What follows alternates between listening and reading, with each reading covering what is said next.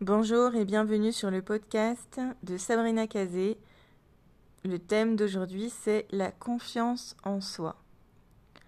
Alors, comment je peux savoir si j'ai confiance en moi ou si je n'ai pas confiance en moi? En général, on cherche tous à améliorer notre confiance en nous pour se donner plus de liberté d'action, plus de pour ouvrir des champs des possibles en fait, et euh, bien sûr se sentir plus en phase avec nous-mêmes. Comment je vais augmenter ma confiance en moi? Eh bien tout simplement déjà je vais vérifier ma communication. Est-ce que j'ai une bonne communication avec moi-même? Comment je me parle? Qu'est-ce que je me dis toute la journée? Qu'est-ce que je me dis? Comment je me traite? La confiance en soi, elle part de là. Elle part du sentiment de confiance exactement qu'on a envers nous-mêmes. Est-ce qu'on se croit capable? Est-ce qu'on s'encourage? Est-ce qu'on se dit chaque jour oui tu peux y arriver? Ou est-ce qu'on se dit au contraire euh, t'es nul, tu n'y arriveras jamais? Donc c'est très très important de veiller au discours intérieur, à qu'est-ce qu'on se dit en nous chaque jour, chaque matin, et chaque répétition, chaque habitude, chaque pensée euh, va forger cette confiance en soi. Donc tous les jours, tous les jours, tous les jours, je me répète, je suis capable, je peux y arriver, il n'y a aucune raison que les autres puissent le faire et pas moi. Donc ça, c'est la première chose à faire pour pouvoir augmenter sa confiance en soi. On répète tous les jours, devant la glace, on se regarde dans les yeux et on se dit, je t'accepte tel que tu es, tu es capable, tu peux le faire, il n'y a aucune raison que tu ne puisses pas le faire. Ça, c'est la première chose que vous pouvez faire si vous voulez augmenter votre confiance en vous. Deuxième chose, évitez les gens qui vous disent le contraire. Parce que si je passe toutes mes journées à côté de quelqu'un, si mon partenaire par exemple, ou mes amis, ou mon entourage, ou ma famille me dit tu es nul, tu n'y arriveras jamais, évidemment, ça va casser notre confiance en nous et on ne peut pas se permettre de rester avec des gens qui vont baisser notre énergie et nous empêcher d'avoir confiance en nous.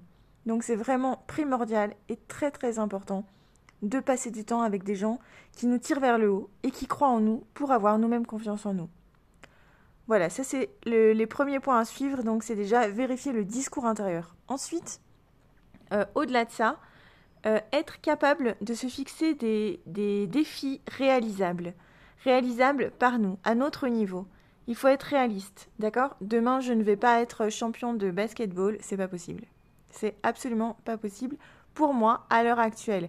Par contre, ce qui est possible, c'est que je fasse du basket demain et peut-être pourquoi pas que je rentre dans une équipe. Donc soyons réalistes, posons-nous les bons objectifs. Euh, il ne s'agit pas d'être rêveur et d'inventer euh, je suis capable de tout, mais il, s'agit de se dire ok, je veux être chanteur, mais est-ce que je prends des cours de chant? Déjà. Euh, je veux voyager. Est-ce que je peux chercher la, forme de, de, réserver un avion demain? Ou est-ce que je suis pas capable de faire ça?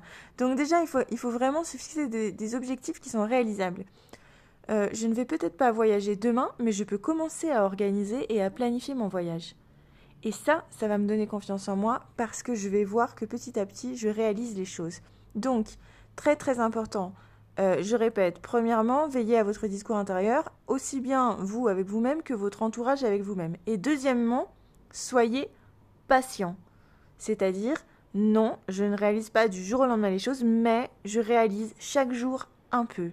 Et quand je réalise chaque jour un peu, je me félicite chaque jour un peu parce que j'avance à mon rythme et surtout, surtout, surtout, je ne me compare pas aux autres. Parce que si je me compare aux autres, je vais forcément euh, m'exiger quelque chose d'impossible parce que je ne suis pas l'autre, tout simplement. Et euh, je vais voir ma confiance en moi se réduire. Je ne suis pas cette personne à côté de moi qui a son propre chemin, qui a ses propres combats, ses propres, ses propres problèmes et, euh, et défis à relever dans sa vie. Donc c'est très important pour moi de prendre en compte que j'ai mon chemin, je me focalise sur mon chemin et chaque jour je monte une marche sans penser que demain je serai en haut de la montagne. Évidemment, je ne visualise pas la montagne et je profite du chemin parce que le but de la vie, c'est bien sûr de profiter de tous ces petits échelons qu'on va gravir petit à petit chaque jour. À chaque fois que je gravis un échelon, je célèbre, je me félicite. C'est hyper important de se féliciter pour augmenter la confiance en soi. Alors oui, je ne voyage peut-être pas demain, je ne suis pas champion de basketball demain, mais je peux prendre des cours de basket, je peux commencer à organiser mon voyage, et chaque pas qui est réalisé concrètement vers ça, alors dans ce cas, je vais me féliciter et je vais me dire bravo, on est en train de mettre la première pierre à l'édifice et bientôt on verra euh, les choses se construire. Comme on dit, Rome ne s'est pas fait en un jour, et ben c'est pareil pour tout le reste. Alors pour avoir confiance en soi, il faut simplement se donner le droit de réaliser ses rêves, de réaliser ses objectifs. Et je vais répéter aujourd'hui, je m'autorise, je donne la bienvenue à la réalisation de tous mes projets. Je m'autorise à réaliser tous les projets que je souhaite. Voilà, en étant réaliste, ok, peut-être que je ne trouverai pas la personne de mes rêves demain, mais je peux commencer à sortir et aller la chercher. Je peux commencer à faire du sport. Je n'aurai peut-être pas perdu 10 kilos demain. C'est pour ça que la patience, c'est vraiment très très très important. Donc, qu'est-ce que je, qu'est-ce que je suggère C'est d'être patient. ok? Pour avoir confiance en soi, il faut absolument être patient. On n'est pas. Euh, on, a tout à gagner à être patient et on fait les choses en profitant de la vie et on célèbre chaque moment, chaque jour où on a fait un petit pas vers le haut. Voilà, j'espère que ce podcast aura été utile et euh, le but c'est bien sûr de vous accompagner vers une meilleure confiance en soi. Il faut croire en soi, se donner des objectifs réalisables, être patient, voir la vie comme, comme des escaliers à monter petit à petit profiter du chemin et se féliciter. Bonjour, bienvenue à ce podcast sur l'énéagramme. Je vais parler du profil numéro 1, donc l'énéatype numéro 1, et euh, comment on peut euh, se reconnaître dans l'énéatype numéro 1. Pour ça, c'est simple. Alors, c'est très très important de pour être sûr qu'on fait partie des énéatypes numéro 1, on va se connecter surtout à euh, ce qui nous paraît absolument fondamental dans notre vie c'est-à-dire quelque chose que l'on pense nous caractériser et depuis toujours. C'est-à-dire que sans ça, on, ne serait plus nous-mêmes en fait. Donc c'est très important de comprendre que l'énéatype qui me caractérise, en réalité, c'est cette essence, euh, ce, ce pouvoir, ce pouvoir de vie qui m'a toujours accompagné toute la vie depuis mon enfance. En fait, c'est comme si je me disais, est-ce que j'ai toujours été comme ça Au fond, oui. Est-ce que c'est facile pour moi d'être comme ça? Absolument. C'est facile parce que c'est quelque chose, c'est mon pouvoir, c'est quelque chose qui me caractérise, quelque chose que j'ai facilement utilisé toute la vie. Donc il ne s'agit pas d'adaptation, mais vraiment d'une, on va dire, d'un pilote automatique que j'ai utilisé tout au long de ma vie pour euh, me protéger et pour, euh, pour réussir ce que je voulais dans la vie en fait. Donc en fait, aujourd'hui je vais parler de l'énéatype numéro 1 et euh, son pouvoir, le pouvoir de l'énéatype numéro 1, c'est vraiment euh, respecter, euh, respecter les, les, les, règles, les engagements, rechercher l'excellence et la qualité. Donc c'est quelqu'un qui recherche l'excellence. C'est ce qu'on appelle de manière cliché le, le perfectionniste. Mais attention, on ne parle pas forcément d'un maniaque ordonné, tout ça, c'est ce qu'on a tendance à faire.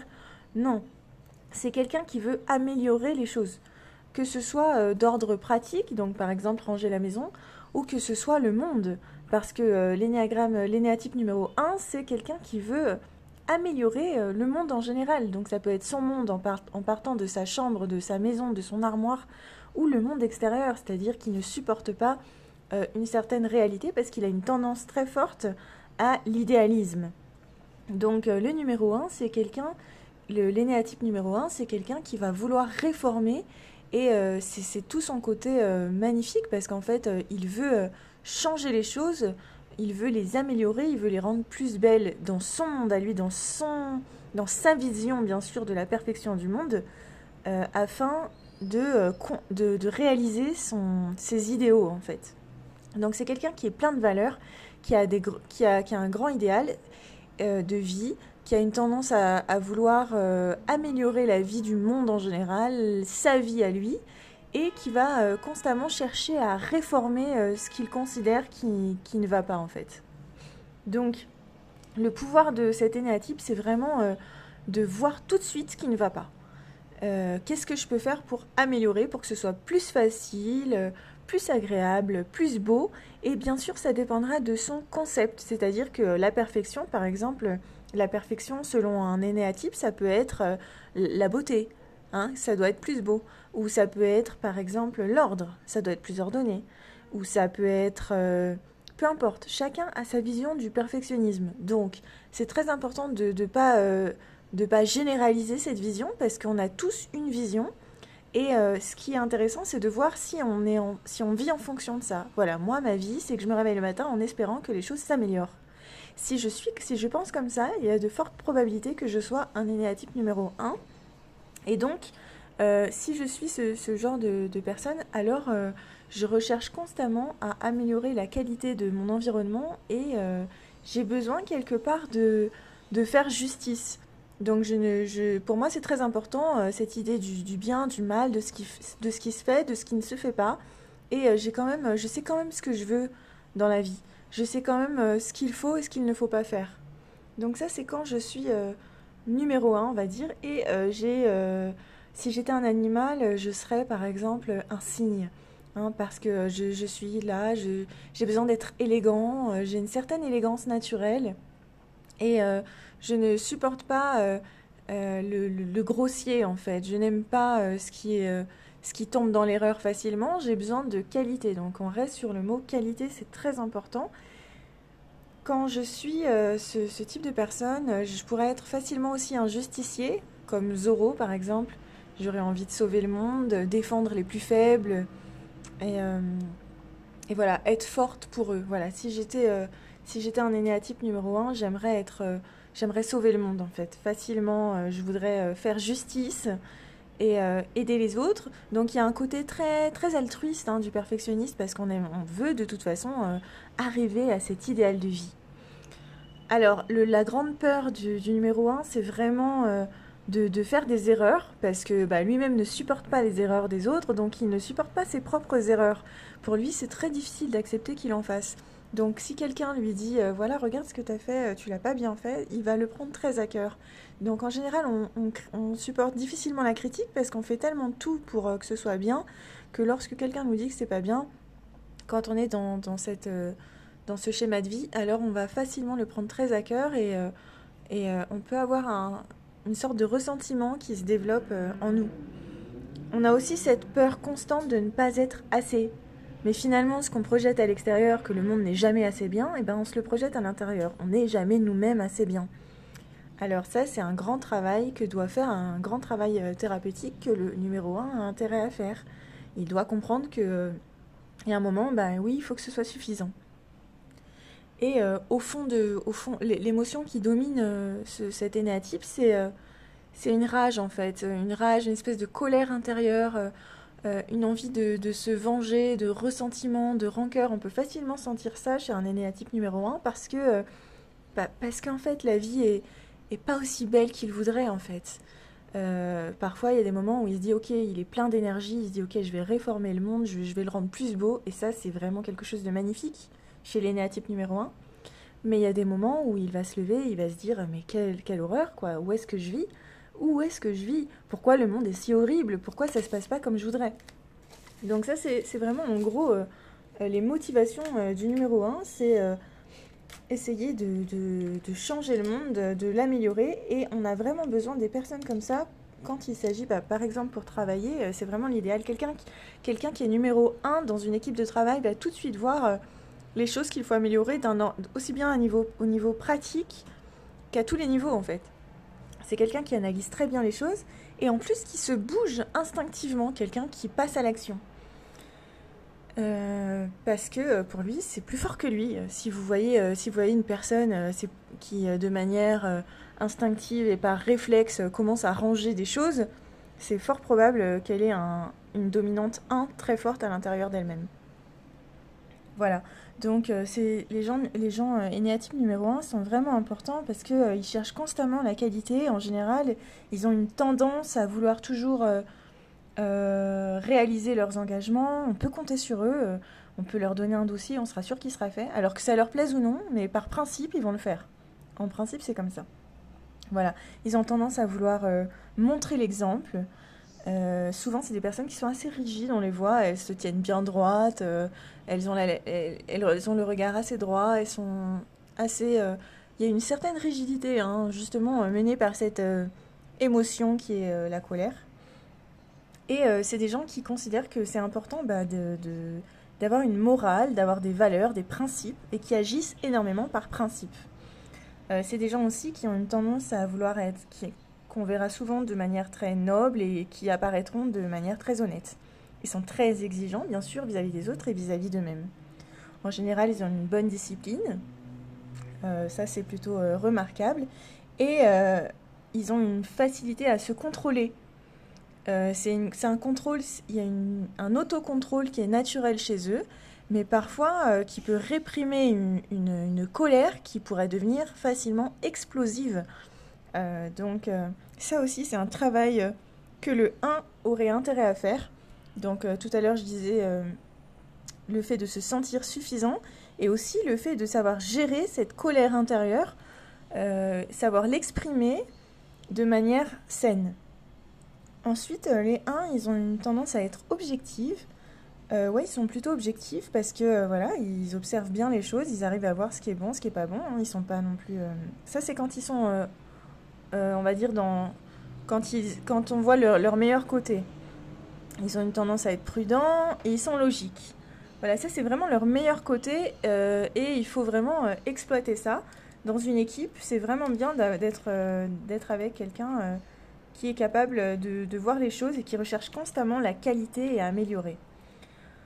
ce qui peut se passer dans, dans le pire des cas, un énéatype 1 qui, qui n'arrive pas, qui n'est pas dans son qui n'est pas, dans l'espace approprié, c'est-à-dire euh, qui ne peut pas s'exprimer euh, comme il est, euh, c'est-à-dire qu'on ne lui donne pas la possibilité d'être dans cette tendance à, améliorer les choses, risque de se sentir facilement frustré, vexé, peut, avoir une tendance en fait à, réprimer cette, cette colère et à la rendre explosive, je répète encore, hein, et à se montrer très impatient et intolérant.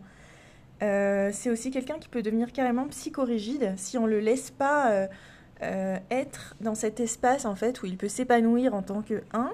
Il aura une tendance à vouloir à, vouloir avoir raison, à se montrer très contrôlant, à être obsessif, très autocritique. En fait, il va simplement vraiment tomber dans le côté un peu obscur de le côté un peu sombre en fait euh, de, tout ce perfectionnisme, c'est-à-dire il va devenir carrément psychorigide, contrôlant euh, et euh, vouloir avoir constamment raison. Donc ça c'est quelqu'un qui sera énéatype numéro 1. Alors voilà, donc comment arriver à, parce que je dis toujours qu'en fait voilà, on a imaginons qu'évidemment on n'est on pas que 1 mais on a une dominante. Donc la personne qui est énéatype numéro 1, elle a, elle a ce pilote automatique et bien sûr, elle a d'autres euh, manières de s'adapter et on ne se résume pas à cet aspect-là de la personnalité. Donc euh, voilà, si vous sentez que vous si vous sentez qu'au fond de vous, c'est vraiment vous, c'est ça, vous avez toute la vie été comme ça, vous avez toujours voulu euh, être, vous avez toujours été une personne pleine de principes, assez, assez droite, avec des valeurs, des envies de perfectionner le monde et tout, alors c'est très probable que vous soyez un 1. Et dans ce cas, c'est intéressant de faire un travail euh, thérapeutique pour mieux vous connaître, donc avoir une meilleure connaissance de soi et savoir comment exploiter tous ces côtés euh, lumineux qui pourraient apporter au monde, vérifier que vous êtes bien dans, votre, euh, dans un espace qui vous permet de vous épanouir et de donner le meilleur de vous-même. Voilà, pour pas tomber dans ce côté sombre de quelqu'un qui est têtu, obstiné, qui va avoir toujours raison et tout. Voilà. Donc euh, si vous voulez en savoir plus, n'hésitez pas à me contacter. À bientôt. Je continue avec l'énéatype numéro 2 dans un autre podcast. À bientôt.